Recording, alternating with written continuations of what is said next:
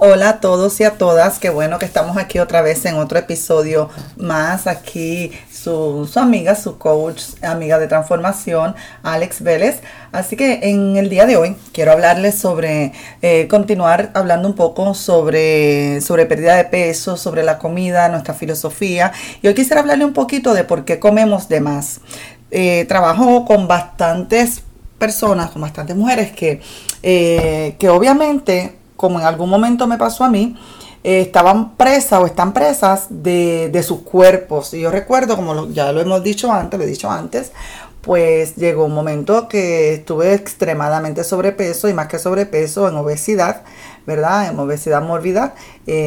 Pude rebajar unas 60 libras sostenidas, y es más que un proceso físico, es un proceso interno, espiritual, emocional, mental. Entonces siempre mi acercamiento a la comida, a este tema de la baja de peso, del adelgazamiento, no es una dieta específica, no es tampoco un plan de comida, sino es saber por qué comemos de la forma que comemos, qué pasa. Yo le digo a las personas: come cuando tengas hambre, para antes de estar llena, y todo el drama que te va a salir en ese proceso, yo estoy ahí para ayudarte a que puedas manejar tus emociones y tu mente, y vas a ver que la pérdida de peso es inevitable.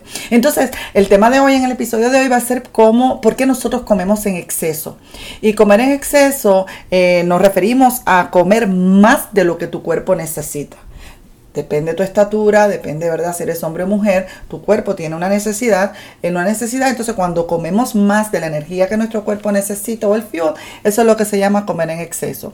Algunas señales pueden ser comer descontroladamente, aunque nuestro cuerpo no tenga hambre física, y la mayoría de las personas, como yo, no saben la diferencia entre el hambre física y el hambre emocional. Una vez uno empieza a trabajar bien con la mente, ¿verdad?, a través de tantas herramientas y tantas cosas que podemos compartir, entonces es más fácil cada vez más, estando, como dice el americano, tune in, o sea, en armonía con el cuerpo y la mente, para nosotros poder estar conscientes. Mira, todo esto del aumento de peso tiene que ver con el inconsciente, tiene que ver con que tenemos muchos comportamientos de manera inconsciente, y obviamente por ser inconsciente no nos damos cuenta. Una vez comenzamos a despertar el inconsciente en cuanto a esto, vemos que el mismo cerebro se va a empezar a trabajar con tu cuerpo para poderte ayudar a que tú puedas comer lo que necesitas. Entonces, comer descontroladamente, ya sea porque tuviste un día bueno de trabajo, un día malo de trabajo, cerraste el contrato que querías cerrar, porque estabas en algún momento de ocio, porque estabas enojado. Todo eso es, ¿verdad?, comer descontroladamente, y también no poder parar cuando tu cuerpo ya te está diciendo es momento de parar. También otra señal es comer más rápido de lo normal, y cuando esto se da, pues la señal de saciedad no se puede sentir, tarda más en llegar, y por tanto comemos más de lo que necesitamos. Comer también solo debido a la vergüenza o a la culpabilidad, muchos sentimientos de culpa, son algunas de las muchas señales sobre comer en exceso. También una preocupación obsesiva con el peso, y también cambios anímicos, mood swings, como le llamamos, sobrepeso, obesidad, son señales de las muchas que podemos decir. Entonces, el sobrepeso lo podríamos definir como un exceso de peso, obviamente causado por una acumulación de grasa corporal que puede perjudicar la salud. Sobrepeso es un exceso de peso causado por acumulación de grasa corporal que puede perjudicar la salud, y es lo que se llama el índice del cuerpo, cuando es de 25 a 29 en grasa corporal, se considera una persona sobrepeso. Y obesidad, que ya es un grado mayor, es cuando esa persona tiene un exceso debido a esta misma acumulación, pero excede el 29 en lo que le llama el BMI, o en el índice de masa corporal. El número, entonces, de 29 en adelante es lo que se considera como sobrepeso. Una de las cosas que a mí me gusta trabajar sobre esto, por mucho tiempo, mi background es en psicología. También fui educadora de salud por muchos años en la comunidad, y en algún momento en el pasado físicamente abordé lo de la baja de peso, me puse a dieta, me metí en gimnasio, todo ese tipo de cosas. Y sí bajaba de peso y a veces hasta podía ser un poco considerable, el problema era que no era sostenible. Entonces ahora lo que hago es, ya después finalmente como que puse todos esos campos de conocimiento unidos. Ya no es solamente la parte de educación física de la salud, ya no es solamente la parte emocional, sino ahora es un complemento espíritu, alma y cuerpo, que es lo que yo entiendo que es el éxito para no volver a aumentar de peso. Entonces mi acercamiento, más que una dieta y físico, es de adentro hacia afuera. La solución para esto, para este problema de sobrepeso, primero tenemos que entender de dónde viene esto, por qué esto ahora mismo es una verdadera epidemia o pandemia. Comemos en exceso, pero la pregunta es ¿por qué? La pregunta es por qué. Muchas veces es por aburrimiento. He hecho esta encuesta con algunas de las personas que trabajo, algunos clientes, y coinciden en algunas de las razones por las cuales se come de más. Aburrimiento, entretenimiento, por placer, por distracción, por el estrés, por sentimiento de sobrecogimiento o sentirse overwhelmed. Existen también razones personales, razones sociales, razones culturales y razones psicológicas y aún razones hormonales. Entonces yo quiero, cuando nosotros enfocamos el área cultural, que me parece bastante interesante a partir de aquí, es que en los últimos 30 años ha habido un incremento de obesidad de un 30%. De un 30% de incremento. Y fíjate que cabe la pena notar que también es cuando la compañía o el movimiento de baja de peso o de bajo en grasa también tuvo su crecimiento. En otras palabras, que cuando creció el mercado o la industria de baja de peso, de adelgazamiento, enfocado en pérdida de grasa o bajo grasa, es cuando más se aumentó. Y esto es importante entenderlo, porque en el pasado se creía que bajando la grasa se bajaba de peso, pero ahora se sabe que lo que está relacionado directamente con el aumento de peso es el consumo de azúcar, derivados de azúcar, y por tanto también carbohidratos que sean refinados en fábrica. Entonces, esa dieta, culturalmente lo que estoy diciendo, que uno de los factores ha sido esa dieta baja en grasa que fuimos engañados por mucho tiempo, ¿verdad? Le llaman el equivalente a la muerte masiva, que eso también trae un sinnúmero de enfermedades.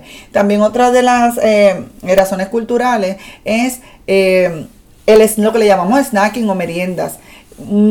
Tenemos que hacernos preguntas como ¿por qué nosotros merendamos? Porque se nos dijo en la misma industria que hay que comer 6 veces al día, desayuno, almuerzo, comida, entre esos platos, entonces merienda. Y la realidad es que hemos perdido la capacidad de sostenernos sin comer cada 2 o 3 horas por miedo a que nos dé hambre.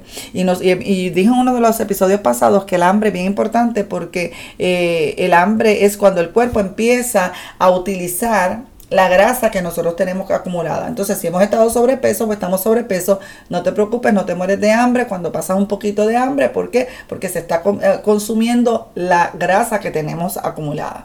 También las comidas empacadas y procesadas también es otra de los factores que han contribuido a este 30% en alza de sobrepeso y de obesidad, específicamente en Estados Unidos.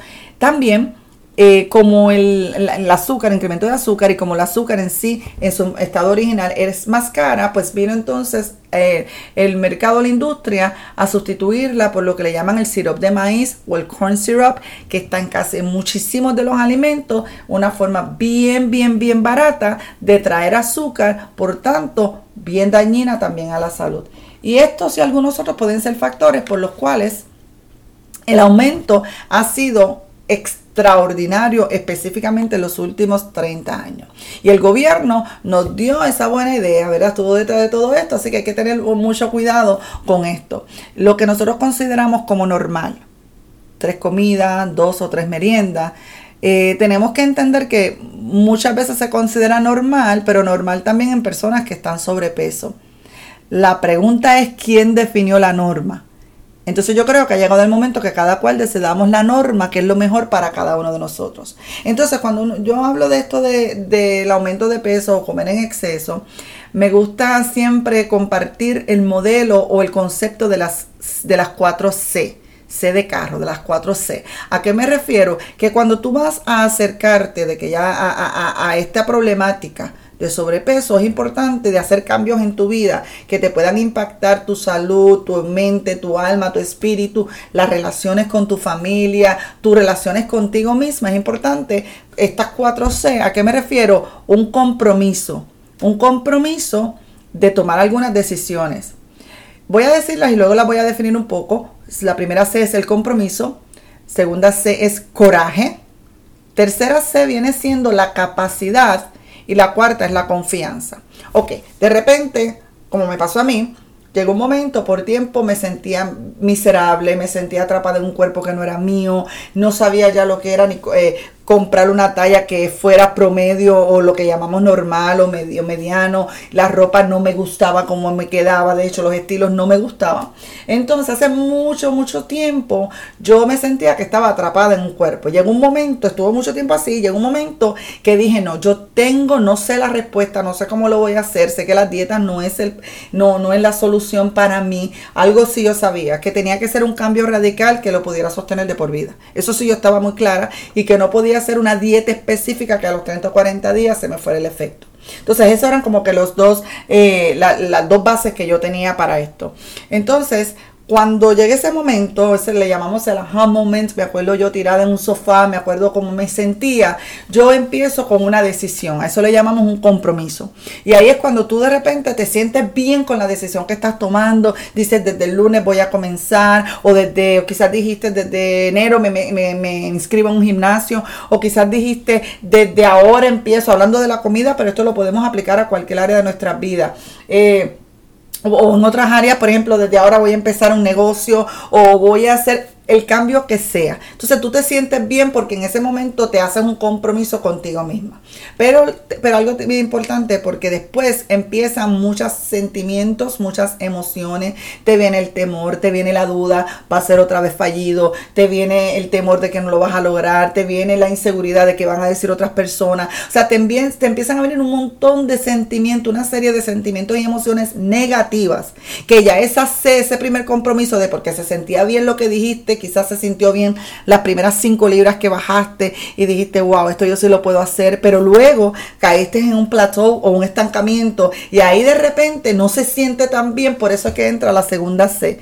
¿Qué es la segunda C? Es el coraje o la valentía. ¿Por qué? Porque en ese momento no te va a bastar con una decisión y con un compromiso que te hiciste a ti mismo, porque quizás ya no te vas a sentir muy bien. Ahí es el coraje para tú y yo poder entonces enfrentar esos sentimientos negativos, porque entiendes que es lo mejor para ti poder llegar a la meta que te has trazado. Ahí es cuando uno viene a decir, ay, esto no sirve, esto fue una mala idea, o quizás esto de bajar de peso no es para mí, y empiezas a dudar. Y es importante entender que tu cerebro está haciendo lo que sabe hacer, buscar las alarmas de peligro. Eso no significa que tú estés dañado, no significa que no es para ti, significa que tu mente está haciendo lo que sabe hacer, buscar señales de peligro. Por tanto, el coraje es lo que te va a ayudar, o la valentía, para poder tú mantener la decisión de la C anterior que te acabé de explicar. También después va a venir un momento que mientras sigas repitiendo y sigas repitiendo el hábito que sea, hacer ejercicio, comer mejor, tomar más agua, dormir un poco más, el hábito que sea, te vas a dar cuenta que se va a desarrollar la tercera C, que es la capacidad o la habilidad. Es lo que le llamamos el skill set. De tanto hacerlo, ya te has vuelto experta haciéndolo. Entonces, esto es más allá de sentirte bien o no, ya se vuelve un hábito que vas a disfrutar en tu vida. Y esto es lo que va a traer la última C, que es la confianza o confidence.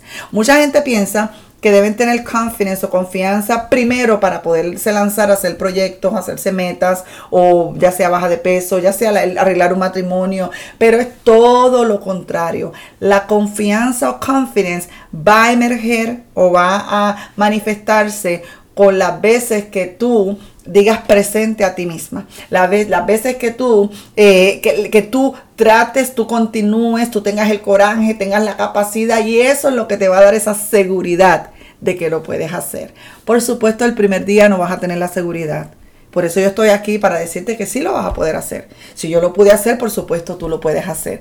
Quizás de repente comenzaste muy bien y estás llegando a un proceso normal de todo cambio, de toda meta, donde vienen todas esas emociones y sentimientos adversos y negativos. Vengo a recordarte lo que te necesitas es valentía a seguir levantándote por la mañana y hacer lo que te has dispuesto a hacer, aunque no tengas las emociones o los sentimientos alineados a tu decisión.